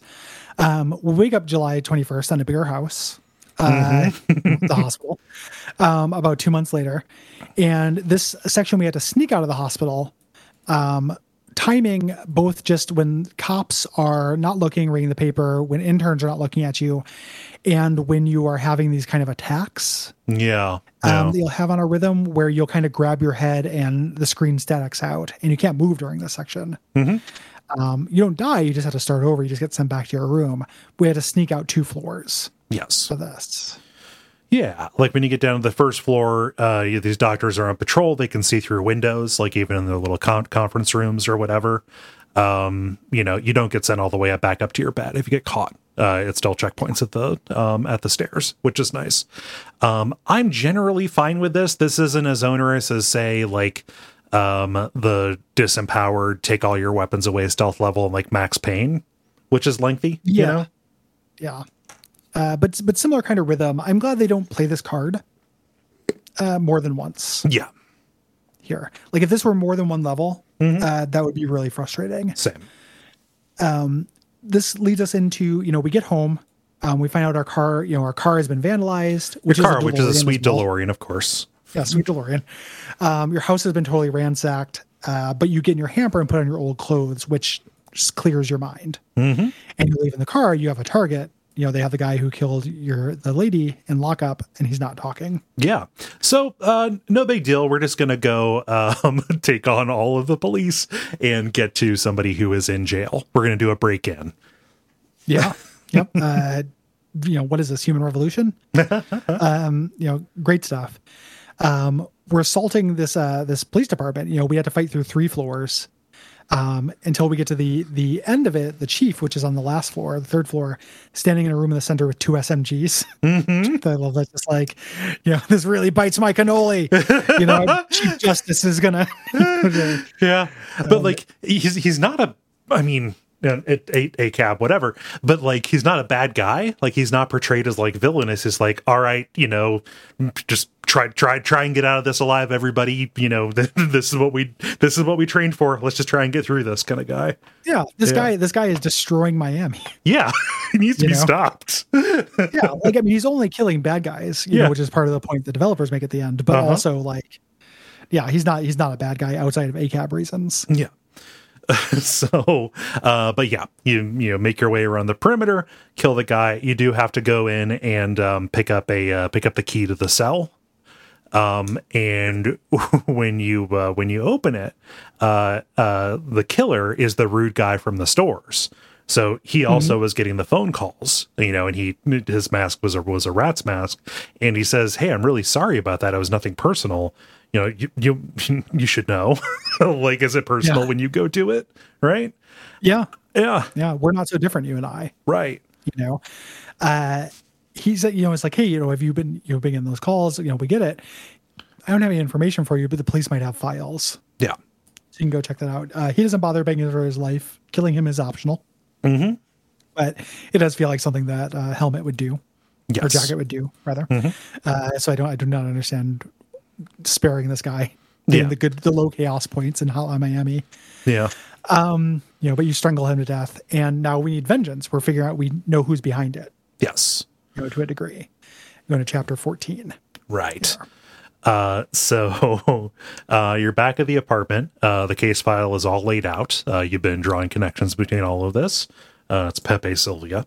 Um, uh, but uh, it talks about when you when you examine it, saying, okay, people are being threatened uh, into doing this killing, um, and it mentions that calls are traced to this club that has ties with the Russian with the uh, uh, Russian mafia network. Yeah, uh, and you have not been threatened. Right. into doing any of his killings. You just did it because it was there, which is your first kind of like hole in the story. Yeah. You know, this this would be a sensible video game narrative, like people being blackmailed into doing this stuff. Be manhunt. Uh, it's not Yeah. what happened to you. Like Right. you you are imposing this order onto the chaos. You know, the same way that rules or story imposes order onto play. Right. You know, um, so we do this at this kind of basic level. Uh, the first level is a monster truck showroom, which is pretty cool. Yeah. Uh, don't get a lot of games take place in that kind of thing, and you can't shoot around it. It acts as a wall, which I really, you know, I had a very funny like Benny Hill esque Chase around the monster truck, you know, yeah, with a guy. Mm-hmm. Um, and the second floor has some museum exhibits that are glass, like you can see through them and shoot through them. Yeah. They're the opposite of monster trucks. Glass, the opposite of monster trucks. yeah, Yeah. yeah. um, you get to the boss's office and he says, "Oh, you can take whatever you want from the safe over there, uh, but you have to know, like, I'm not the boss. You know, it, go, it goes higher than me. I'm just, uh, you know, here running this place." Uh, and he gives you an address, and I think there's an option to spare him, but of course, cave his head in. Uh, nobody is handing out low chaos points in this game.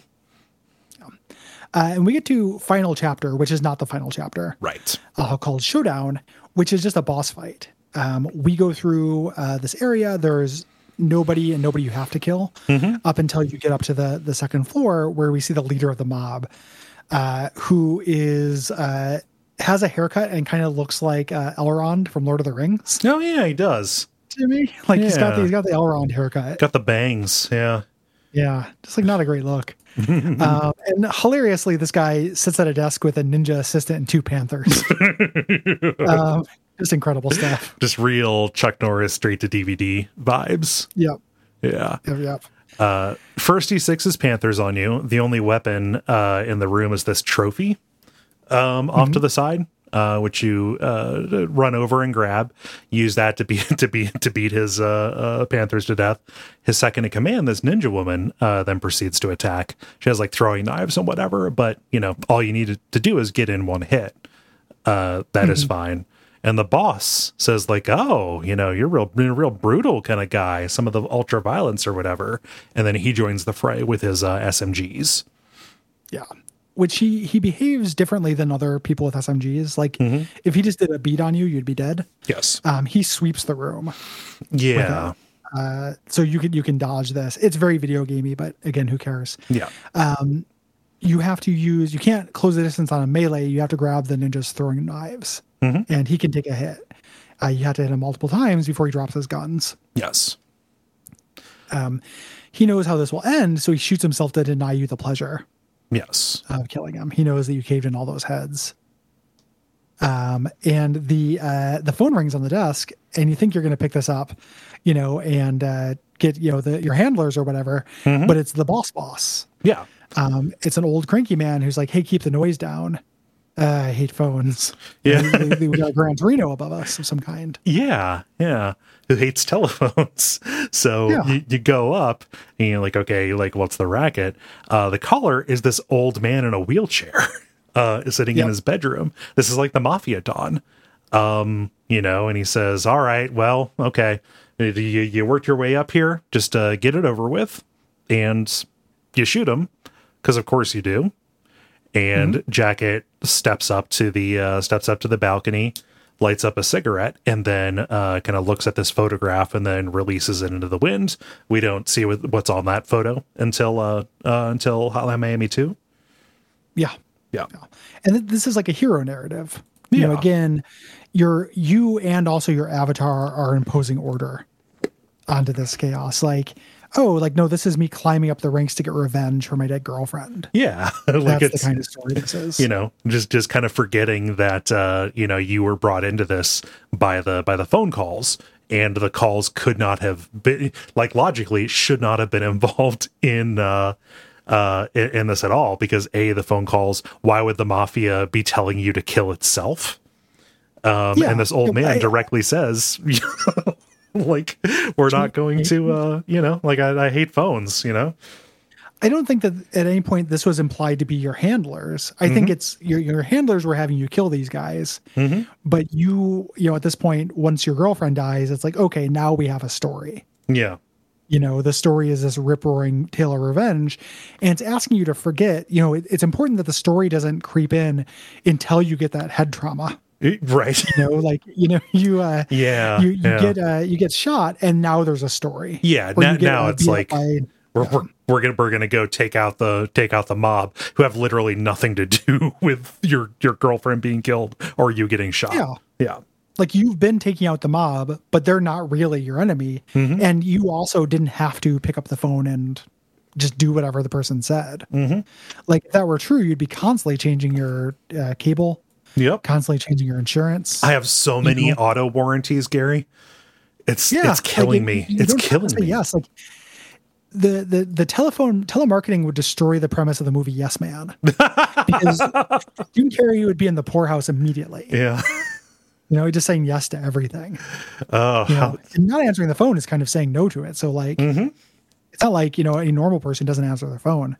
you know. I mean, I don't know how normal it is, but I haven't answered my phone in like three years or something Oh, like of that. course. Yeah. Uh, I don't Maniacs. Only a maniac would pick up their phone. Come on. I don't know why you would do that. Um, we go into part five. It's not the end Mm-hmm. of the game. Um, this is kind of called Answers, and the date stamp kind of rewinds back to the end of May. Um, and we see a character, Biker, who's familiar. Mm-hmm. Um, he's the guy we beat up at the golf club. Um, he's shaking down the bartender here, asking about the phone calls. And the bartender can only offer, he's like, no, they're like a sick game. You know, you got to give me more than that. He's like doing his Rorschach Mm-hmm. thing. Um, he's like, you should look into the Blue Dragon Chinese restaurant. Yes. You know, uh, it doesn't matter if you kill me, I'm as good as dead for sharing this information Right. with you. We're in a Uh, different kind of movie now. Yeah. Um, and Biker has a different relationship with violence. Like is more prone to like Mm-hmm. spare people and stuff. Yeah. Yeah. Uh, you uh, you have an entirely different play style with the, these last five chapters of the game. Um, you don't pick up weapons off the ground. You have uh, your knife, which is quick and long and great. Uh, and then you have three throwing knives that you can recover only on the condition that they miss. Yes. Yeah. Uh, but you cannot use guns. Uh, the gu- guns can only be used on you, so you only get uh, three ranged kills um, against them. And you have to aim them very carefully. Right. Because you know Um, it which- moves slower than bullets. Yeah. Yeah. Well, and you just have to be like locked on perfectly. Like some of these are very long distance throws. Yeah.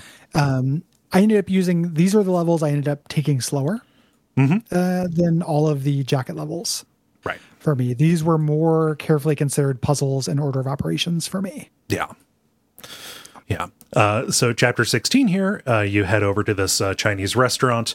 Uh, not too tough. This is just kind of getting you, uh, getting your sea legs with the new, uh, new play style. Like the, the kind of one of the big difference here is that there are these paper dividers uh, that look like they will block sight, but they really don't. Like enemies will, you know, see you and hear you through them and charge through them. Um, but that's that's pretty much it. It's just kind of teaching you to, uh, uh, you know, use your throwing knives to get people at a distance and around corners and stuff. Yeah. And to draw people in. Yeah. You know, this is where I started doing the thing where I'd peekaboo out of a corner and see if I can get somebody to chase me, Oh yeah, which is very funny. uh, very like babysitting, babysitter move. You know? um, you get to the kitchen, you shake down the chef. Uh, he says, whoever's making these calls is using the telephone company to cover the tracks. So you have to hack into it. Um, you know, the culprits must have some kind of political agenda. yeah, You know, um, we start out, we have no leads for a little bit. Um, until we get to chapter 17, fun and games. We're just hanging out in Biker's, you know, cleaner, better apartment uh, until he gets a message about missing his appointment last night. Um, they're angry about it. Like, you didn't do your thing. Here's a new address for today's meeting. You know, it will not be tolerated. yeah, Uh, so this is somebody who is taking, you know, the different path. Like he started getting these calls, and instead of being like, "Oh yeah, might as well," uh, he's like, "No, I'm not going to play along, and I'm going to get the people who are doing this to me." yes, yeah. Um, and you know, it's not uh, stated because Biker never really talks uh, until uh, you know, we're, we're going to get that moment there a little, little bit later on. Um, but um, uh, you know, it's kind of like okay, he only does this once they start threatening him. Like, okay, I'm going to go there Yeah. and see what this is. Uh, and you end up clearing out a fun center, an arcade uh, that is full of the Yeah. Russian mob. Yep, uh, made me very nostalgic for arcades and fun centers. Yep. My immunity day is tomorrow, so I'm Ooh. still figuring out uh, what I'm going to do. Yeah. But excited. Um, and I love a level set in an arcade. Yep. Uh, even though this is very hard, I just love that. Yeah. Um, when you clear out the floors, you can leave. This was, you know, just sending a message here. Yeah. Um, going to chapter 18, prank call, uh, you get a call from Jane asking for another date. You know, um, so just saying like, "Hey, do this again." Um, and the uh, we go over to Phone Home, you know, the the place that uh, is cover. Um, and this is how the people in Phone Home got slaughtered. Yes. Um, you don't have to kill them. Uh, I feel like Biker would not Yes. you know, helmet would not. But when you came here as Jacket and saw everybody slaughtered, this is that level from a different perspective. Yes. Uh, you know, you get upstairs and the manager begs uh, uh, begs for his life. You do end up having to kill him to hack into the computers. Like he will stop you from doing it. Um, and what you're doing is you're trying to uh, get the location of the callers before whoever they have on the inside at the phone company um, uh, wipes the inf- information away. Yep. Um, and then Jacket comes in. You know, if we remember, he got that emergency call like, hey, there's a problem at, we have a prank caller. You know, uh, you change of plans. Here's your emergency mission. Go take out this guy. You went there and, and got your head caved in Yeah. and had a dying fantasy uh, about the the game, you, you know, heroically saving your girlfriend. In fact, uh, you can just take him out. Yeah. As a Uh, the dialogue is different. So like remember when Jack when you came here as jacket, you know, the guy said, Hey, you're dead meat. Like and you know, bikers in the bikers version of, of events like, hey, you don't have to do this, you know, stop, stop, stop advancing toward me. Um, and you have your little fight, like you can kill him while he is going for the um while he's going for the golf clubs. Uh, and you, Yep. you know the biker says to you know his his inert body like you know I gave I gave you a chance to live you know like you you, didn't give me any options Yep. Yep, yep. Uh, we get to our final chapter uh, here, chapter 19, where somebody calls from the Tombstone Company saying yours will be ready before the weekend is out, yeah which is an amazing threat. yeah oh man uh, what size coffin do you use sir yeah. like, uh, face up or face down. yeah Uh, how would you choose?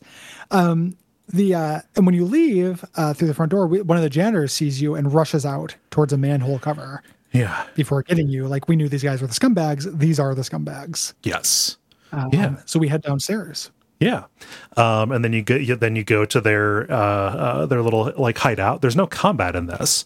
Um, you, you you go to their hideout, and then the other janitor uh, leaves and runs. Uh, th- that that's where they, that's where he goes down the manhole. Um, Oh yeah. yeah, you see one in your apartment, and then one, and then one it is uh, it is hideout. Uh, there is a um, uh, a computer here that is locked with a password. If you have picked up all of the puzzle pieces and you know did did, did the junior jumble there to get the passphrase "I was born in the USA," um, then uh, you will be able to uh, look in uh, to their computer and you know the biker finds something interesting he just remarks on it uh, you don't learn what it is until he talks to uh, talks to the, the janitors downstairs when you go down to confront them in their little hacker den Yeah. Uh, so you this is your branch in terms of ending. Um, if you don't have the password, um, the the janitors are in the basement and they don't answer anything. They basically just seem like shitheads and they tease you yeah about it. Um, you know, they do say like it's not like any of the people we were having you kill were saints. Like we've made this city better by doing this. So there's kind of like a birds of prey vigilante kind of thing. Like Yeah, just yeah. activate a bunch of agents to do Batman stuff by remote. You know, uh, almost. But you get more context if you have the password uh, here. And this is where the first tip of it being like, I don't find this additive at all yeah like yeah the the I've read before like the Errant Signal video on this. He talks about how this feels like a joke from the developers. Like if you spend all this time hunting pixels, you get this big story that doesn't change your experience whatsoever right that you've had. like it just kind of adds this like international intrigue kind of you know kind of thing to it because the detail that you learn is that these janitors are nationalists uh Yeah. that that are basically you know using these sleeper agents finding vulnerable people uh, to kill you know to, per- to to perform these hits on Russians because they want to topple the Russo-American coalition uh, that kind of Yes. formed after this war uh, that the, you know the the Cold War went hot, and you know because this this is revealed as an alternate history, but like they're just the tip of the iceberg. They're part of this organization called Fifty Blessings, and they're going to change the world. And like, okay, sure, but you know, it's not really satisfying. you know. Yeah, you know they eh, the I'm stealing the point, but it's because I like it. Yeah, right? yeah. Like the the uh the thing that that Chris says in Errant Signal thing is like this game is about game narratives and adding context to play. Mm-hmm. You know, and that is an interpretation. I think there's mo- slightly more than that going on, but that is Yeah. an interpretation I like a lot Mhm. for this because you know he doesn't really talk about it in his video, but the idea of uh, Jacket adding that context after a, tr- head injury feels very transparent to me. Mhm. You know, like oh, I have to be in a story Yeah. you know and this is like if you do all the video game good boy things you're in a story you're not displaying a toy Yeah. Like You the know? you know, okay, so we can change the reason why, you know, or give more of a reason why, but it actually doesn't change anything that you've done really. you know. yeah and and that's not something i 100% ascribe to in video games right like you know i do think context matters Mm-hmm. Yeah, theme games, matters, but i think this is a, a pretty good articulation of a way that it doesn't Yes.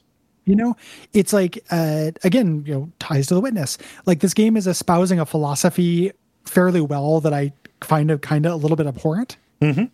you know but it's it's still interesting and well put out as Yeah. a thing and it is undeniably true in terms of what i played Mm-hmm. you know knowing any of this stuff doing these things didn't help um i still just had a lot of fun and i wasn't just like hammering past the dialogue and stuff because i love the mood of it but i was playing for that one more turn like get me into another apartment complex i have to clear of piles of pixels Yes.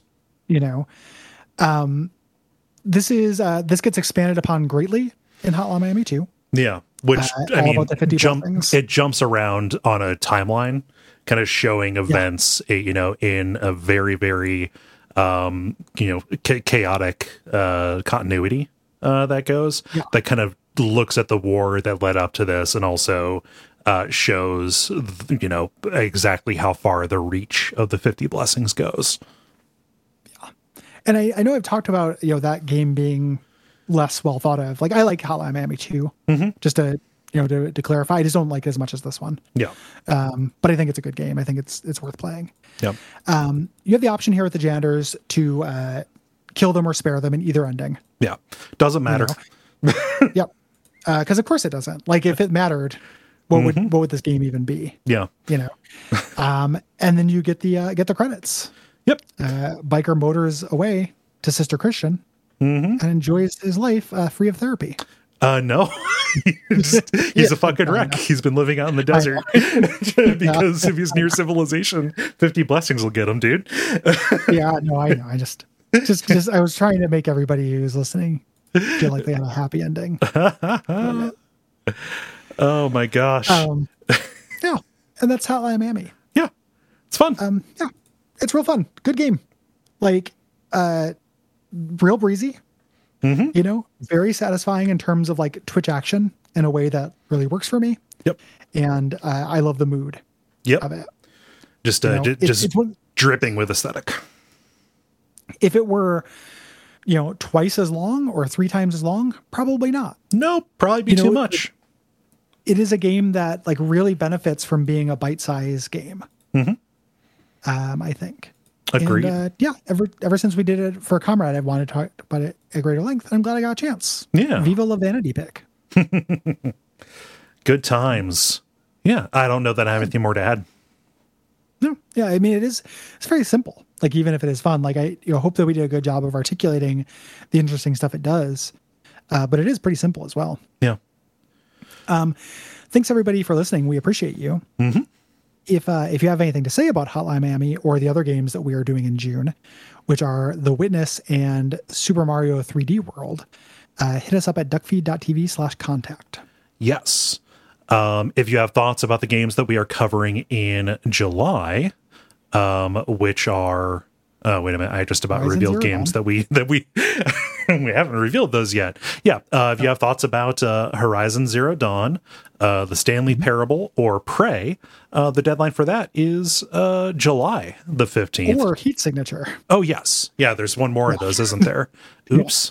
Yeah. Uh, Stanley Parable also a big part of that early uh, indie game. Like when I got into indie games, tons of affection for Mm-hmm. yeah, the 2011 2013 to the, the 2011 to 2013 corridor. Yeah. yeah, what a golden age for like getting into that stuff. Mm-hmm. Yeah. you know, I know that like some of the popular opinion about some of those games has you know has shifted, uh, especially with the great softening. You know, like now our indie games have to be uh, Tender Frog House. Mm-hmm. Um, you know, but uh, I really do. Uh, I really have a lot of affection for that, Yeah. teaching me that uh, games could be that way. Yep. Isaac. uh, Yeah. so, uh, if you have things to say about multiple games, please write in multiple emails. Mm-hmm. Uh, it helps us out quite a bit. please do. Um, otherwise, you can go to patreon.com slash duckfeedtv. And um, if you have any money that you would like to uh, kick to us, if you find that we create a product that has value for you, um, you can get cool stuff in return, uh, like the full premium episodes, uh, Super Mario 3D World and Prey, both those premium episodes, um, and also access to like whole bonus shows. Bonfireside Chat, Unfilmable, uh, ten dollars you get the uh, uh, adaptation decay. Uh, it's all a good time. Yeah. We have a couple slots left for sponsored games for for 2021. So if you want to uh, go to that tier and choose a game for us to do, um, you can do that. But fairly soon we're going to be kicking to 2022, Yep. um, or closing off the tier for a couple months, or we'll figure something out. So, uh, you know, I understand that's a lot of money. Not pressuring anyone to do that, but if it's something you're interested in, uh, your chance to have that done in a timely way might pass you by fairly soon. Yes. So, um, yeah. And then, uh, until next time, what should they watch out for, Cole? Um, watch out for answering machines, which nobody has, so that'll be pretty easy now. There's that, isn't that there that uh, that no doubt song "Spiderwebs" is about answering machines and how scary they are.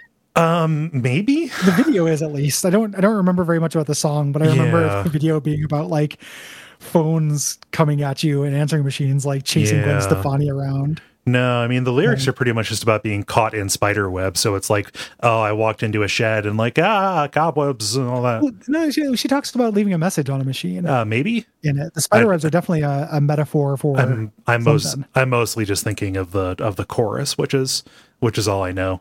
Um, Yeah. yeah. There's wonder if R- we're making REM bad with this. Star sixty nine. It's like any Sure. of these any of these songs that are just based on outdated telephone technology that nobody Love has it. context for. Yeah. Yeah. Uh, remember time and weather. You know, there's a Yeah. phone number you'd call to get the time and weather. yeah. Incredible. Huh.